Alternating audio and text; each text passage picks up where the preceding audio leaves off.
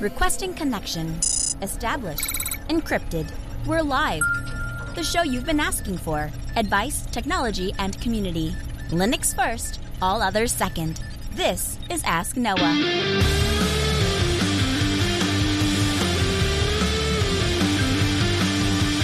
Live from Altispeed Technologies, the Ask Noah show starts right now. This is the show where we came to do all the things on Linux they said couldn't be done and take your questions on how to do the same. Phone lines are open this hour to be a part of the program. It is a free call 1 855 450 Noah. It's 1 855 450 6624 or send an email to live at AskNoahShow.com. My name is Noah Chelliah. I am your host. Delighted to be here with you as another episode of the Ask Noah Show kicks off this hour. Joining me, my co host, Mr. Steve Ovens. Welcome in, sir. Hey, Noah, have you ever felt like you should be a spokesperson for some sort of product that you happen to use very often? Oh my gosh, dude! Every day of my life, I, I, I get really passionate about the stuff I use. Why? What what did you run into? Well, it, it's not so much a passion, but um, you know, some people like a cold beer when they're done working outside or Yeah. whatever. I I like an ice cold Pepsi, and so the joke around my house is that. Uh, the backyard, or in this case, my porch, is brought to us by Pepsi because it's essentially what's fueling the work. the, mo- the more Pepsi that's around, the more incentivized Steve is to go out there to do work. Pretty much, yeah. I it's it, you know what I took it from a principle that I read a long time ago from Jordan Peterson that basically was like when when you're trying to battle uh, motivation, what you do is you find a way to reward yourself, and even if it's silly, you give yourself that reward. And so it's one of those things where it's like. You know what? If I work hard and I get a really good sweat on, I get two Pepsis. Like, So okay, this is an important question. So I I had a guy he worked on our install team and he had a, a like we just we had very different working styles. I'll leave it at that. But so we would go into a place and like we were installing, we were doing a, a sports like hair salon thing, and so we had to put all these TVs up in front of all the places and mount them. And he would we'd get up there and he'd like drill the holes for the TV mount and he put it in. And then as I'm sitting there trying to get the TV up, he's down there with a broom like sweeping all this stuff up. And about the third time in, I'm like, dude, could we maybe wait until all of it is done? Like let's get let's make all the messes, then let's go clean up, and then let's go sit down, have a beer and a pizza, and, and call it a night and whatever. And he's like, no, no, no, I, just, I prefer to do it as I go along. And then he's also one of those people that like every forty five minutes to an hour, he wanted to take a break and sit down for fifteen minutes and relax and, and I'm like. I want to work, work, work, work, work, and then once I'm done, then I'll relax. So where do you fall on that spectrum? oh, I'm I'm totally a worker. Um, Thank you. I will like uh, Monday, I believe. So I, I took the day off on Monday, and I worked from noon right through to nine o'clock. I, I didn't even think about dinner because like Yeah, you did. especially when I'm doing something that I I somewhat enjoy, I'm not thinking about unless I'm really starving. I'm not thinking about it until I've actually come to a complete stop. Right. Right. If if it's a if it's a task where I'm getting distracted once in a while and you have 30 seconds here or there to think about it, then maybe I'm I'm thinking about food. But like I just I just go until I'm tired of working. Yeah, or until the project's done, you can look back and put your hands on your hips like an accomplished man and say, I did that. yeah, exactly. All right. Well, I want to do something. I want to get into some feedback. We that's that's something we can look at and say there's an accomplishment there.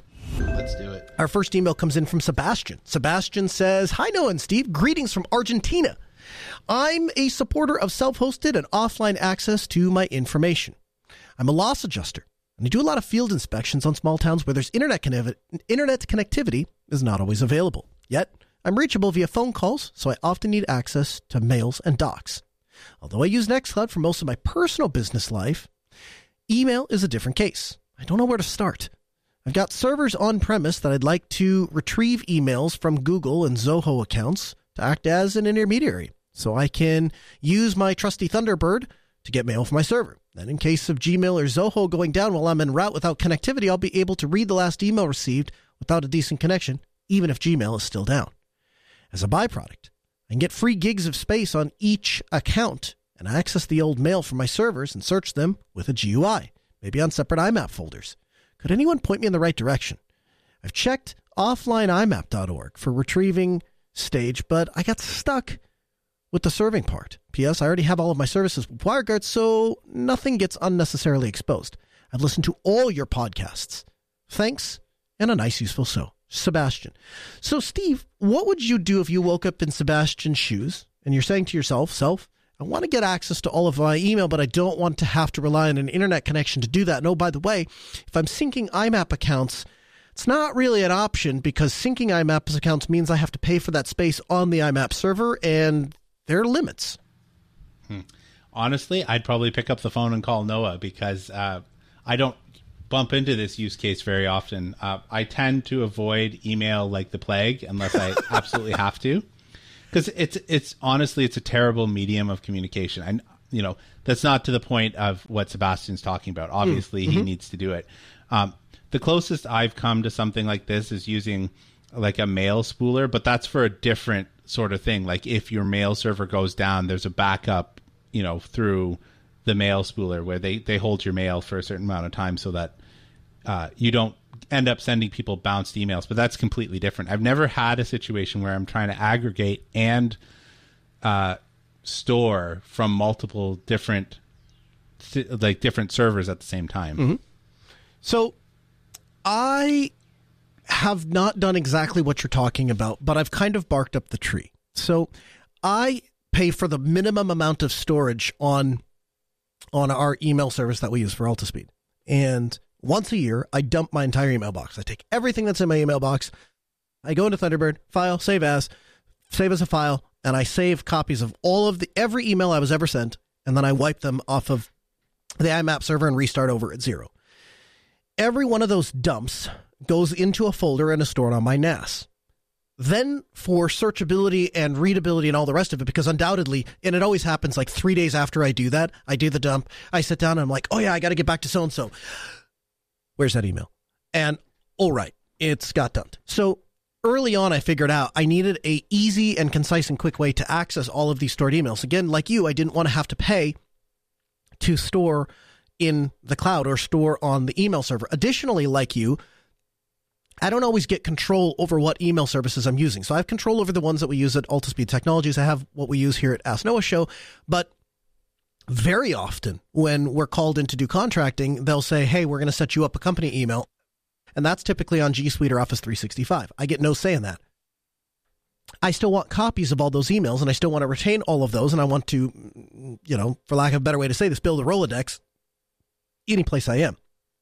And so what I do, I take all those emails and I dump them into a local, it's not set up to connect to any sort of mail server. It's just a local instance of Thunderbird and you can just drag folders full of emails in. Thunderbird will import them. And then you have the ability to search and all the rest of it. Plus, you can use folders to organize. That gets you halfway there because you're still at the problem. So you could do that locally, I suppose, but you're going to have to maintain one heck of a, of a of a Thunderbird presence on on a mobile machine. And so what I've done is I will use X2Go to get into a machine that sits a VM really, but it sits at my house, and that's what has all of my email. So I can, I have every email I've ever received, uh, ever, ever. Uh, my very first email address I found at that time it was POP3, but I dumped all of the email out, and I have been doing that ever since. So there's every email I ever have is somewhere. Um, I would not want to manage that on my laptop, nor would I want to pay for the amount of time it would take to restore and back up and all the rest of it when it's on my laptop, especially because my laptop gets reloaded every so often. But if you absolutely insisted on having local access to it, you could certainly do that. So you can create a local mailbox and you could just copy from your IMAP box, which is syncing up to your server, down to your local box and store it that way. And I suspect you'd get a lot of mileage doing that. Our second email comes in from DJ. DJ writes in and says, Hi guys, thanks for your nuanced answer to my technical questions about drive slot hosting with ZFS replication in episode 336. The problem is known, but easy solutions are not always straightforward. I hope to reach out to Altispeed soon. I'd be happy to talk with you and your team. Further to another recent discussion you had on CMRA's commercial mail receiving agents in episode 332 and 333, we note that America's mailbox has the content scanning services that you mentioned in Traveling Mailbox. I find the customer service at America's Mailbox to be more friendly and accommodating. I'm not sure how private most CMRAs are beyond a layer of uh, indirection. However, even with South Dakota's privacy respecting legal frameworks, many CMRAs are typically small outfits and may not prioritize InfoSec or OPSEC as much as people in our tech privacy minded communities would prefer. All the best, DJ. So I guess my answer there is I don't do those sorts of things or those services are not interested in, those services are not interesting to me because they provide a level of privacy in by which nobody knows who I am or nobody knows the content of those letters. I guess for me, the aspect of privacy comes by way of when I have to go give my address out to somebody, somebody doesn't know per se where they can exactly find me, the person. They just know where they're able to send something that I get. That's where I think the benefit of shared mailboxes, or so you, you so eloquently put it, CMRAs. I think that's where it is. Steve, any thoughts on shared mailboxes, or is this just something entirely out of your wheelhouse? I mean, the only thing that I get by mail is from places that don't allow me to, you know, go paperless. And so yeah. I, I generally I send outgoing mail. Like I write letters to my grandpa, like physical letters to my grandpa and stuff like that, because mm-hmm. I think there's something special about taking the time of to to write a handwritten letter as opposed to type or send an email just because it shows an extra level of care. But outside of that, honestly don't deal much I suppose my my avoidance of email is similar to my avoidance of regular mail. It's just not a mode of communication that I engage in. Yeah, I'm kind of in the same boat with you there. It seems like an outdated way to to to communicate, but there are certain services that just say like you have to do this, and to a degree, you know, you're doing titles for vehicles or registration or something like that. Eh, there isn't really a way around it, and so what I like about these CR CMRAs, as as the emailer put it, is it allows me to digitalize and bring into 2023 an outdated way of communication so that I don't have to live like that. I don't have to go out to my mailbox like an animal. From the Linux Newswire newsroom, this is the Week in Review with JT. For the week of May 13th, 2023, here's the Linux and open source news. The Lindows legacy lives on. FreeSpire 9.5 has been released. TinyCore 14 has been released. Mozilla 113 is out. Haiku, the open source reimplementation of BeOS, has been added to the RISC-V ecosystem interactive landscape. And BcacheFS, a new copy on write file system, has been submitted for addition to the kernel. OpenVPN 2.6.4 has been released. And in other security news, the Royal Ransomware Group has ramped up operations recently and is mounting attacks against critical infrastructure and healthcare targets in particular. It has recently expanded its arsenal to target Linux and VMware ESXi environments, according to Palo Alto Networks Unit 42 division, who noted in an analysis released on May 9th that the group has recently launched a variant of its encryptor malware built in the form of an ELF binary. And a previously undocumented and mostly undetectable variant of the Linux backdoor called BPFDoor has been spotted in the wild. Cybersecurity firm Deep Instinct said in a technical report published this week.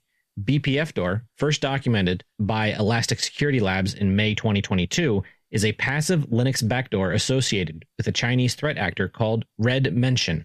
Also, a new Linux netfilter kernel flaw has been discovered, allowing unprivileged local users to escalate their privileges to root level, allowing complete control over a system. As revealed by security researchers who posted on the OpenWall mailing list, a proof of concept exploit was created to demonstrate the exploitation of this CVE. The researcher states that this impacts multiple Linux kernel releases, including the current stable version 6.3.1.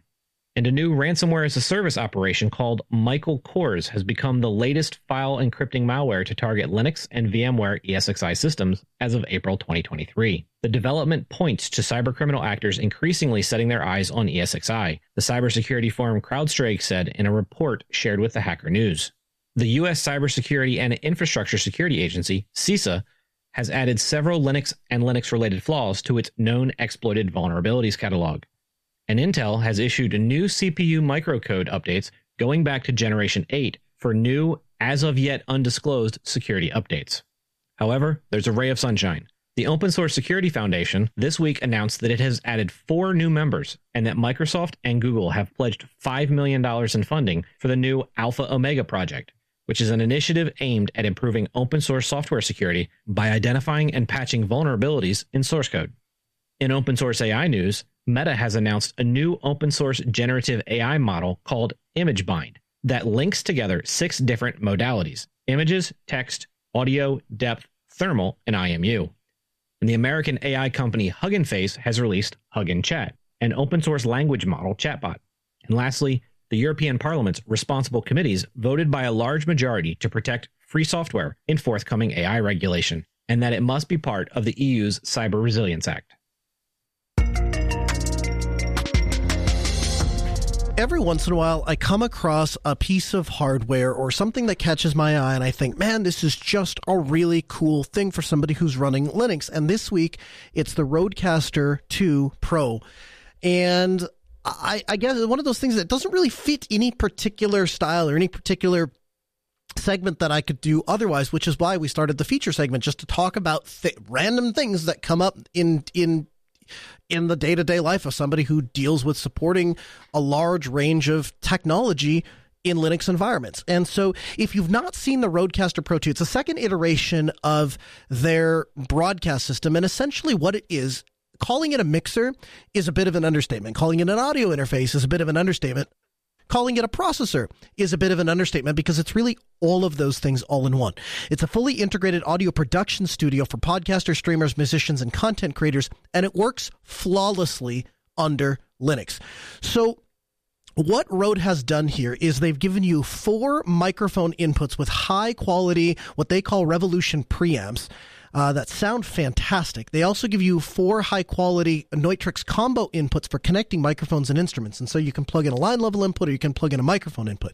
By default, you're going to get uh, six faders on the unit and they're assignable. So the first four by default come as assigned to microphones, but you can assign them to any source you like. On the back of the Rodecaster, you're going to find the four microphone combo, so it's quarter inch TRS and, and XLR inputs, and then you get four individual headphone outputs as well as a a main out left and right, and then two audio interfaces. I'll circle back to that two audio interfaces in a second you get all of the faders, which again are hot assignable, so you can change what faders are physically assigned. And then on top of the six physical faders you have, you have what they call virtual faders, which are ones that are controlled in the software system. The entire software stack for the Rodecaster, or the, the excuse me, the entire software stack from the Rodecaster 2 is controllable on the LCD that's built into the device. You don't need an external piece of software to do any of the configuration. You can do it all right there on the touchscreen or with the associated controls each of the four participants that get their own dedicated mic input and their own dedicated headphone output. So what's nice about this is if you've done any sort of broadcasting or podcasting or content creation and you've had more than one person, one of the first challenges you come across is most mixers have one headphone out, but then you got all these other people and they all want different levels. And so you wind up using a headphone splitter, which is okay, but then you go to adjust the main level and then everybody's headphone went down or you went to adjust it up and then everybody's headphone went, went up. Or you get somebody that goes, I hear too much of Bob and not enough of Frank, or I want to hear more of myself, or I don't want to hear myself at all. Well, the Rodecaster Rodecaster uh, 2 Pro fixes all of that because it allows you to choose a matrix for each one of those headphone mixes. So you can tap into the headphone mix and say, uh, you know, Talent Station 1, he wants to hear none of himself, but he wants to hear 2, 3, and 4. Uh, Talent Station 2 wants to hear all four of them, so on and so forth. And you can customize those for each output. Then below the headphones, you have what they call uh, sound pads. And so the sound pads are basically buttons that you can load sound onto and play back. So by default, you just play sound into the Rodecaster, choose the button that you want, choose the sound that you want, and then play it in and it records onto the Soundcaster. Now there is a way to directly load MP3 or waves onto the device, and this is the one thing that kind of falls down under Linux it doesn't actually require any software to load the files onto the device. It just puts it into a USB disk mode, and then there are folders one through eight, and you drop the MP3 that you want to play into that folder, and then when you push the button, it plays that MP3 or wave. That part is simple enough. Where it falls down is, for whatever reason, the fine engineers at Rode didn't make a way to expose changing the mode from USB audio mode to storage mode without having a piece of Windows software. So that's the only thing I couldn't find a way to do in Linux. And even then, you don't have to load the files by hand. You could just record them in. So you can still use that feature of the Rodecast. It's just a little bit slicker if you're willing to use the piece of software that comes with it. It works fine in a VM. Uh, I didn't try it under Wine, but again, I I don't think any of that is necessary. So where this device really stands out to me, and where it's better than just an ordinary mixer ordinary audio interface is in the matrix matrices i guess would be the right way to phrase that and basically what i mean by that is you can assign different mixes to each one of the faders so for example it allows you to pair your phone with Bluetooth with the mixer. If you do that, your phone shows up as a fader source. So you can assign that source to a physical fader, you can assign that source to a virtual fader anybody that has dealt with remote guests inside of a studio has dealt with something called mix minus. And I, have gone over it in previous episodes. You can look back to see if you don't understand what a mix minus is. But basically, the short version is a mix minus is a collection of all of the sources on the mixer minus the source we're sending to. So, for example, if you're connected via a phone, we want to send you all of the other audio on the mixer, but we don't want to send your own audio back to you unless you have yourself on like a half a second delay, which causes an echo and it's very frustrating and, and obnoxious this automatically will generate a mix minus. And so when you can tell the phone like, "Hey, I want this fader to be a mix minus mix," and then it will automatically add all of the other faders, subtract the phone out, and send that via Bluetooth back to the phone. So you can take phone calls, or you can join via Skype or Mumble or whatever on your phone, and that shows up in the mixer the audio interface. So this is where Rode really set themselves apart, and I mean really did it well. They have not one, but two audio interfaces built in. So you get two Type C ports on the back. When you plug that Type C port into your computer, the first one shows up as a USB audio interface. And they're labeled, you know, audio interface A, audio interface B. So when you go into your fader configuration and say, I want to assign a source to this fader, it gives you the option of choosing do you want to take the audio from USB audio A or USB audio B? The huge advantage here is you can do one of two things. The first thing you can do is you can have one production PC that's running OBS and has the main mix and all the rest of it, and it works just like any other audio interface would do. You pay, pot the fader up. If it's in the mix, it goes out to the OBS machine, goes out to the stream. The second one you can plug into a laptop and you can run Zoom or Jitsi or whatever, have your guest join, you set that fader to a mix minus, and now you're able to bring that guest in. With one device, you're able to do all of it. It gets better if you know what you're doing with sound configuration, and basically anybody who has run a Linux PC and can click on the little sound thing, choose the little settings cog, and choose the physical device they're setting they're they're outputting to, you can choose to say like go into Mumble and say, "Hey Mumble, you are going to function off of USB audio interface B." OBS, you are going to function off of USB interface A. And by doing that, you can actually run a mix minus to Mumble on the same computer that you're running OBS that has a mix of everything to include the thing that you had the mix minus of. So I just I don't have enough good things to say about this little thing. Also, it comes with a tremendous amount of processing that's built into it. And so each one of the microphone inputs has the ability to do gating compression and all the rest of it. Is it as good as the Axia? No, it's not. The, compre- the compressor doesn't have nearly the same amount of, of control over it. It doesn't go to nearly the same range. Um, doesn't sound doesn't sound the same. There, there there are some definite shortcomings. It is decidedly not a professional product. It's definitely in that prosumer category, but it is a game changer it takes what would cost twenty to twenty five thousand dollars to build a studio and gets it to you in a package for eight hundred dollars. So this is an absolute must have if you're a content creator. It is an entire production studio in a box and it's available for eight hundred bucks. So I have a link for you in the show notes podcast.asknoahshow.com. The Rodecaster Pro 2, absolutely fantastic and works flawlessly with Linux.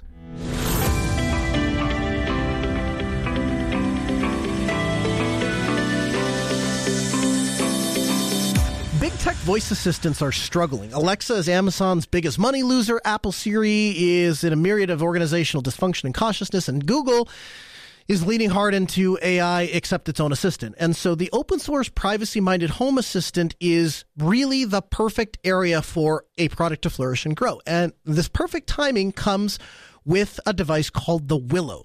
You can learn more in the, in the show notes podcast.asknoahshow.com. We'll have a link. Willow is an open source, privacy minded home assistant voice assistant that aims to fill the void with a local voice assistant. The big problem here is that Home Assistant doesn't yet offer any hardware that you can just buy and put on your kitchen counter. And so that's where Willow comes in. They're aiming to fill that void by utilizing a specific set of hardware with an ESP32 box, which provides a basic hardware shell around the ESP32 SoC. And once flashed with Willow, it gives you the ability to use a local controlled voice assistant and eventually get access to Home Assistant. So the creator, Kristian I, I, believe it's Kielhofner, uh, wanted to jumpstart the Home Assistant's voice ambition by providing ready to use hardware. And so he laid out the pitch for designing this entire device. And he has a short little 30 second video, and it really exemplifies quite clearly and succinctly. He runs an Amazon Alexa right next to the Willow. And he gives both of them the command to turn on the lights. And you can just see how much faster the Willow is able to. It's not, you know, it's not like light and, night and day, but it's definitely faster. And of course, it's because it's not sending commands up to the cloud and then responding and then coming back down. It's all happening right there on the device. The thing that stands out to me is they're targeting this $50 price range. And I think that's really, really cool because it's going to open up voice assistants to a lot of people, to include people like me who don't really want a huge investment. I really, I prefer a button if I'm honest with you. I don't really want to talk to anything. I want to push a button. I want something to happen. But there is no question about it that a lot of people have become I don't want to say addicted, but really accustomed to using their voice to be able to control things. And in some ways, it is a more natural thing. Hey, sweetheart, could you go turn the lights off? Now it's, hey, little box over sitting over there, would you please turn the lights off? And it's able to respond and take action and do those things. And so I can see the benefit and the appeal. I'm interested to get your thoughts, Steve, because you were a huge part of Mycroft. You continue to iterate on Home Assistant. What do you think about Willow? So, um, when I was reading through this, I wasn't quite sure. So, I follow the uh, the Year of the Voice directly from the Home Assistant project, and I also listen to their podcast and stuff like that. Mm-hmm. And they've talked about this ESP microphone, and I couldn't tell whether this was that or not because the ESP microphone that they were talking about is simply a way to capture the the audio and send it back to uh, say Home Assistant Blue or whatever that does the actual uh, processing. And so I wasn't quite sure whether that's what this is or not. Where they're or be, mostly because the ESP32 has uh, let's say it's not a very strong processor on it. And so I I was trying to I was struggling to figure out like is it doing this on the ESP32 or is the ESP32 uh, relaying this for mm. uh, uh, bigger hardware? Like because so on the on the podcast they were talking about at the time they didn't have a name for it, mm-hmm. but they were talking about these ESP microphones that you just kind of sprinkle around your house and they would relay the the audio back to wherever you're doing your audio processing. So I'm not exactly sure what Willow is in relation to that. Yeah, it's it's interesting, right? So you would think with the fifty dollar price tag that uh, that at least some of the work is being handled elsewhere, right? I mean, it seems like that would be a difficult thing to pack into a fifty dollar price tag.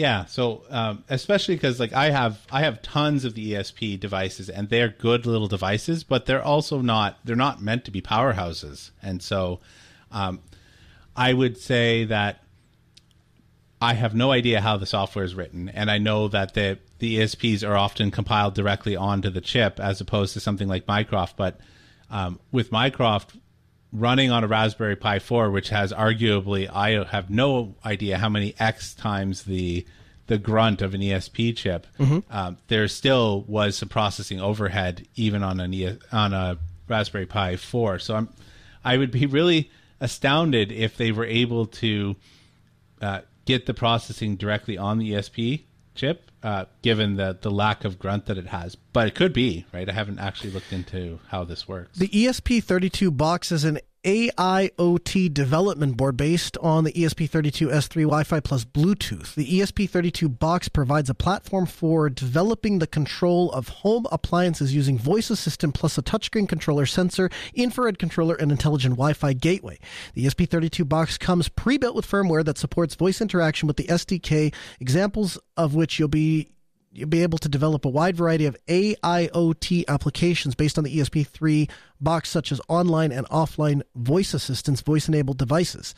So, supports far field interaction with two mics, off voice wake up command, reconfigurable voice commands, flexible GUI framework, end to end IoT development. So, it sounds like, yeah, it sounds like it's the interface. It doesn't sound like it's actually doing the the processing you know on on on the box. But again i might I, I, might be ignorant here. Yeah that based on I, i'm making a supposition just simply based on my experience with the esp chips and the amount of grunt power they have. I would i would be shocked. So what they did to um, the home the home assistant project has been talking about this for a little bit now because it's the year of the voice. And what they did was they essentially narrowed the scope of what the uh, home the voice assistant has to understand so mm-hmm. mycroft we we tried to do like something for everybody so that it didn't matter what you said it wasn't na- uh, just narrowly focused to your like your home and objects around the home, but it could be anything that you ask for. And when you expand your model like that, um, it has a lot more margin for error, and so it has to think longer and work through a decision tree. Uh, you know, I, I'm obviously not using the the exact correct term, but it works through a decision tree in order to try and take an accurate guess at what it is that that you're trying to say to it. When you take that and say, you know what, we're only going to say things around the house and we're only going to say things that, that might be related to exactly what's inside of Home Assistant, you're able to drastically reduce the processing time and therefore speed up your your response time. But mm. even still, I would be very surprised if the ESP chip could actually handle that on its own.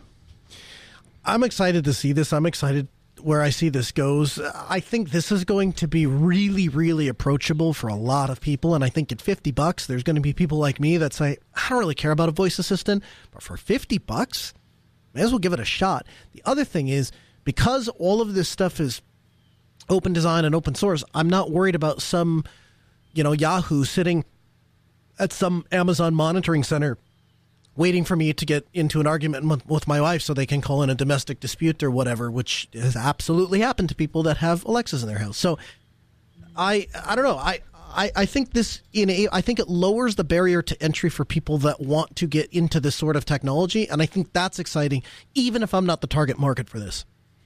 I I definitely would pick some of these up, like, yeah, especially because that's the primary. Well, we our house is uh, designed to react to you. I don't believe it's home automation. If you actually have to go around directing the house to do things, that's not automation. A different interface. That's However, true. there there would be times where that might be useful. Like your hands are full and you say, "Hey, whatever your voice assistant, open the garage door." Like that could be useful. Mm. Well, we'll keep an eye on it. And if anybody has, I tried to order one when when I was researching for doing show prep, but unfortunately, as far as I can find, they're all out of stock. But if you have one, if you have experience with one, I would love to hear. Uh, I would love to hear from you live at AskNoahShow.com. And if you don't have one, I'll let you know when uh, I finally get my hands on mine. All right, the Asus Republic of Gamer Ally. So for this, I'm going to invite uh, interaction from the Mumble Room. By the way, you can always participate. You can hop in the Geek Lab at geeklab.ninja and run the command pound mumble. It'll draw our immediate attention to your comment or your question. You can jump into the on air channel and then we'll bring you on. I wanted to invite Sleuth, who does a lot of work uh, behind the scenes for the show. And, and of course, it's that, that's very appreciated. Um, but in the pre show discussion, you had a lot of insight into the Asus Republic of, of Gamers ally. So I wanted to bring you in to discuss. Welcome in, Sleuth.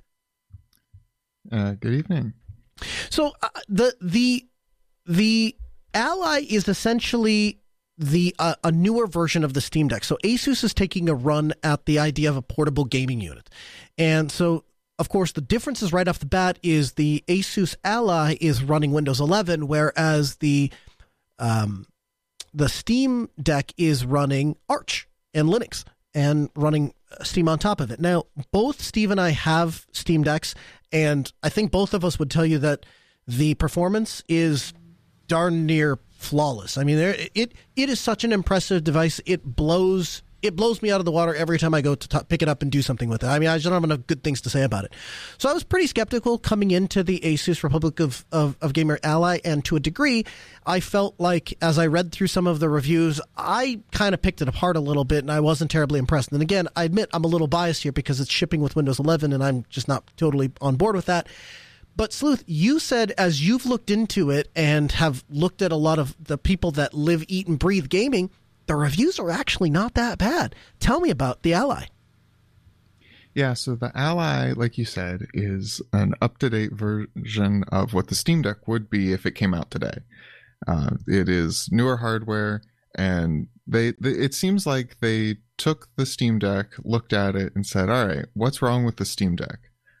All right, let's let's make it be a little smaller. Let's make it be a little lighter. Let's give it a more up to date processor, better display, better speakers, all that. And then because they're Asus and not Valve, they picked Windows over Linux, which all of us in the Linux crowd, of course, are not big fans of. However, Valve doesn't really seem that they are all that interested to have other people use SteamOS. Uh, it is open source, as far as I'm aware, so they could uh, have taken that and used it, but uh, it doesn't seem like Valve is super open about that. Have you seen anybody getting Linux running on the Ally? Not as of yet. However, I have heard of discussions of getting it on there, and given the fact that it's just a basically a smaller laptop, you know, in terms of the internals, it's an AMD Ryzen processor and you know your standard assortment of RAM and storage. I would imagine that it wouldn't be very difficult at all. Uh, perhaps the touchpad and uh, the the joysticks and maybe the touchscreen. The touchscreen should work, but the the joystick the joysticks and so on might be a little bit more difficult to get running. Give me the give me your take on on a on a head to head spec comparison. How does the Ally compare with the Steam Deck? So the Ally has a better screen. It's also high refresh rate. It has better processor, better graphics so in general, it's going to beat the Steam Deck punch to punch, except for low wattage modes. Uh, for those of whom that don't know, the Steam Deck and other handhelds, generally speaking, have some sort of a uh, in software where you can set the TDP of the chip in a in a user friendly manner. Uh, in the Steam Deck, you can go into the menu in the settings and you can tell it. Um, you know, I want you to run at 10 watts. I want you to run at 15 watts. I want you to run at, I, think it has 20 watts. Don't quote me on that. I might be wrong. Um, so at these different power profiles, it will have different characteristics. And it seems like the Steam Deck beats the Ally at 10 watts. However, at 15 and 20 watts, the Ally will run away with it given the newer chip. So, Steve, I wanted to bring you into this discussion and ask a little bit about planned obsolescence because obviously, from from from one point, if ASUS can make a, a technically superior device, that's one thing. But at the same time, Valve has a vested interest in making a, device with a huge amount of longevity because they're gaining the price or they're getting a percentage every time they're selling a game, whereas Asus only makes money when they sell you the device. How do you think that plays out for planned obsolescence? So I think that he stole a bit of my thunder there, but yeah, I think when when I was reflecting upon this, we were kind of kicking this around before the show. Uh, it started to rub me the wrong way. So first of all, I, I really like the Asus or Asus or however you pronounce their company name. Um, I'm I'm a big fan of their, especially their motherboards and stuff like that. Um, so I have nothing against that, and and I think competition is good. But having said that, when you have a company like Valve who their primary motivation is to continue to propagate the use of Steam, and you've got a company that doesn't have that same business model, that second company is more likely to have an issue where, okay, the device is three years old. We're just gonna stop supporting it because we want a, a new device, you know, and it may even be warranted. Like we might have some big jump in technology that has happened, and and they feel like it's better for that them as a company and the better experience for their users and so on. But at the end of the day, you end up with a device that the user is going to have to self support. And one of the other things that I thought was of note is the fact that running Windows, you are beholden to another company and what they decide to do. And that's part of the reason why Valve has has detached themselves because they had a pretty public uh, spat over that some years ago, and we kind of understood their point of view on that. Which means that so I, I, look at this transition to Windows 11 and the number of computers, good, functional, relatively modern computers that can't run Windows 11, and Windows 10, by the way, has has just been declared. The end of life of Windows 10 has been marked on the calendar now, and so we've got a huge swath of computers that just are not going to get updates, and they can't run the latest version of of Windows. And mm-hmm. what do you do with that? And that's just computers. I don't think that the tiny, tiny drop in the bucket that might buy the Ally is going to even show up as a blip on Microsoft's uh, radar, which means that should they decide that the uh, the TPM or whatever latest security thing needs to be revved in order to keep the vast number of Windows users secure, they're going to look at. They're not even going to look at this ally and uh, give it any kind of thought. And so that could mean that in three years, because of the way that Windows is progressing, your device either runs slowly or it's it's abandoned in terms of uh, security updates or anything like that. And that that is something that you're not likely to have in Linux land. I mean, for goodness sakes, we ran 32 bit in the kernel. We we pulled that along until what last year. Mm-hmm. So like, I don't even know if it's ro- worth running the power for a 32 bit machine, but we still supported it.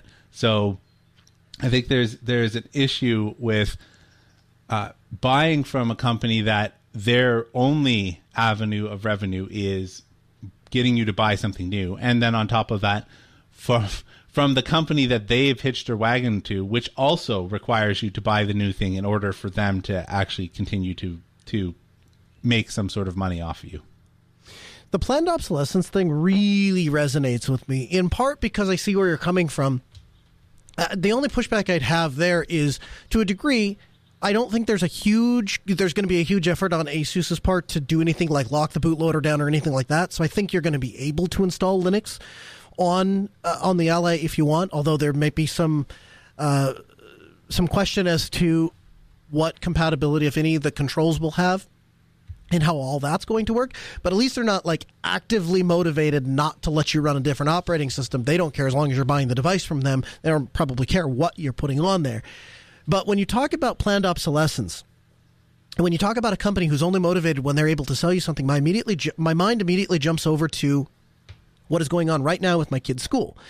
And they during COVID were issued Chromebooks. So kindergarten through third grade was given iPads, third grade on up was given Chromebooks, and every student has one. And the idea was that they could participate in remote learning. It sounded like a great idea, and it was paid with COVID dollars, all the rest of it. Great. So here we are, three years, four years past COVID, and Google announces that they are discontinuing hardware support. And they're not going to push security updates. So we get a notice from the school saying, we're going to throw all these Chromebooks in the garbage.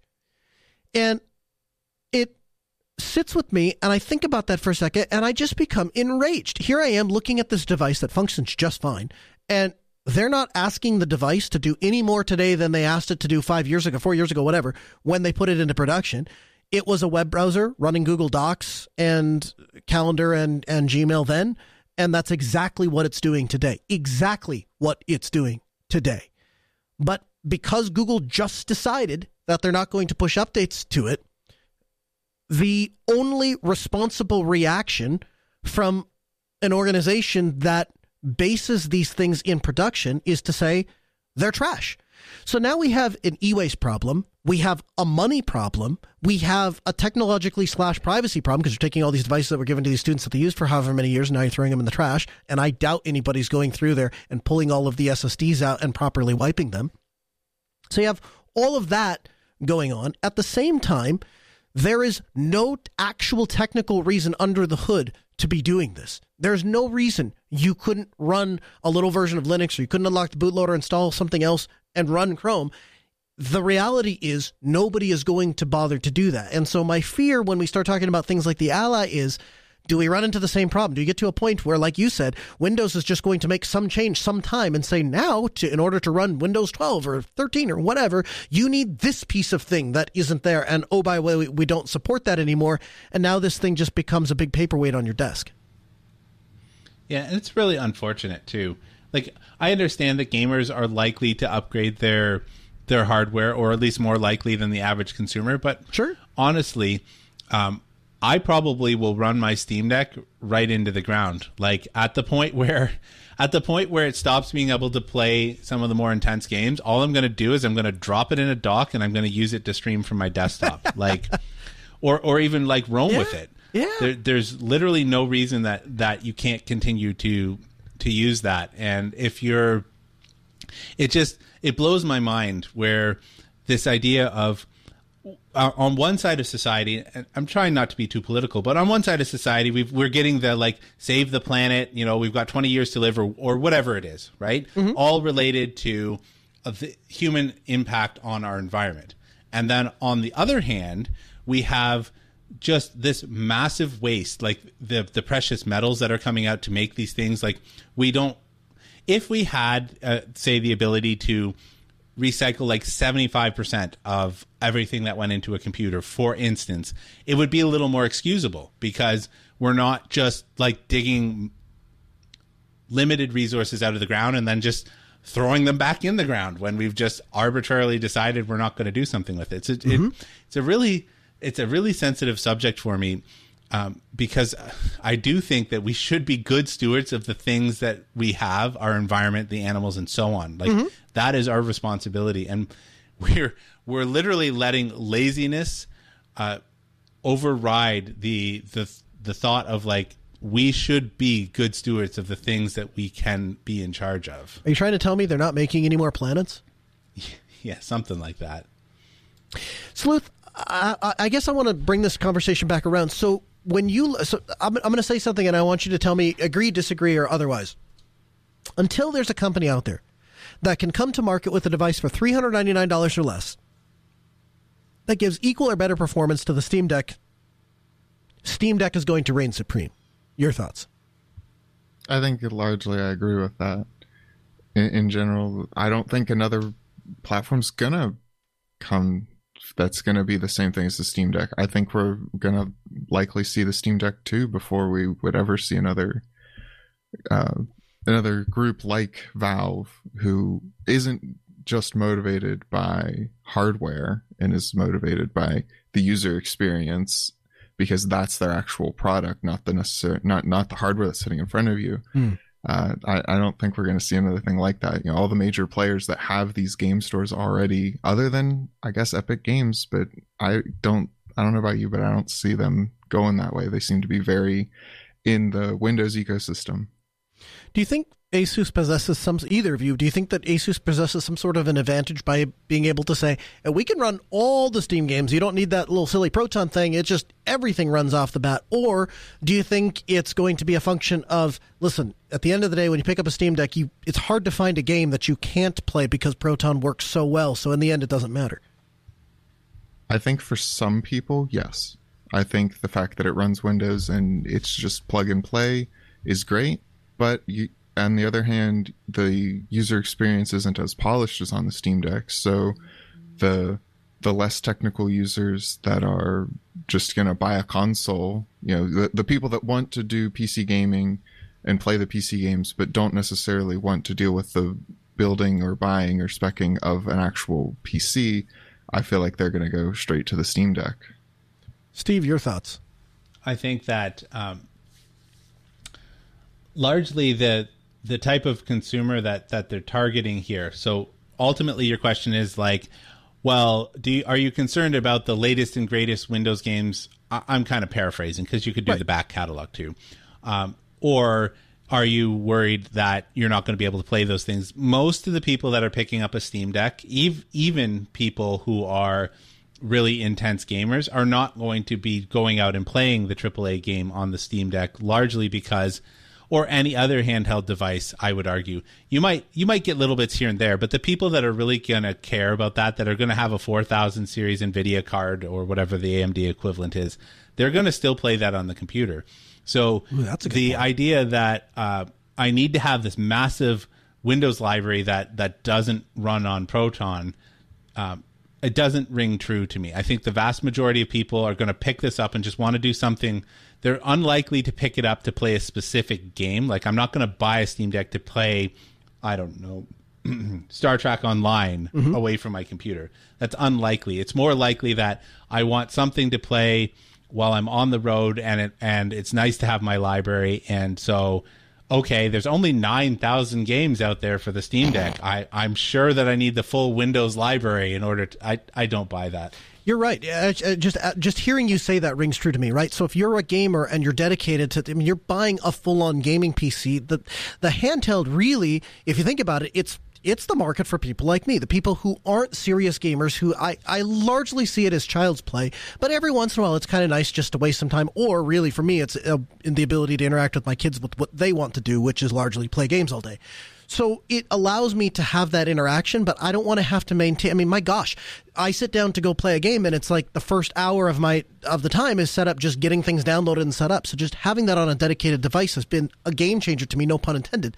That's where I think these portable gaming units really kind of fit in. And if you're looking for the I can play any game in the world, you're right. You're probably purchasing some sort of very special, very dedicated gaming computer, regardless of the operating system you're using to drive it or a laptop, right? Like you'd probably be mm. picking up a gaming laptop um, if you're worried about doing that on the go. It's just, I think the target the target audience is they probably looked at the the number of hours being played across what the most what the top games are in terms of the that and looked at it and said what is the specs that's required to play that and they probably targeted that because that makes the most sense from a business perspective you know they're not targeting the AAA people because yeah, those guys spend a lot of money, but what like they're a, let's say 25% of the people that play on Steam, so why wouldn't I target the 75% that are that are playing this verifiable chunk of game that we can run? Yeah.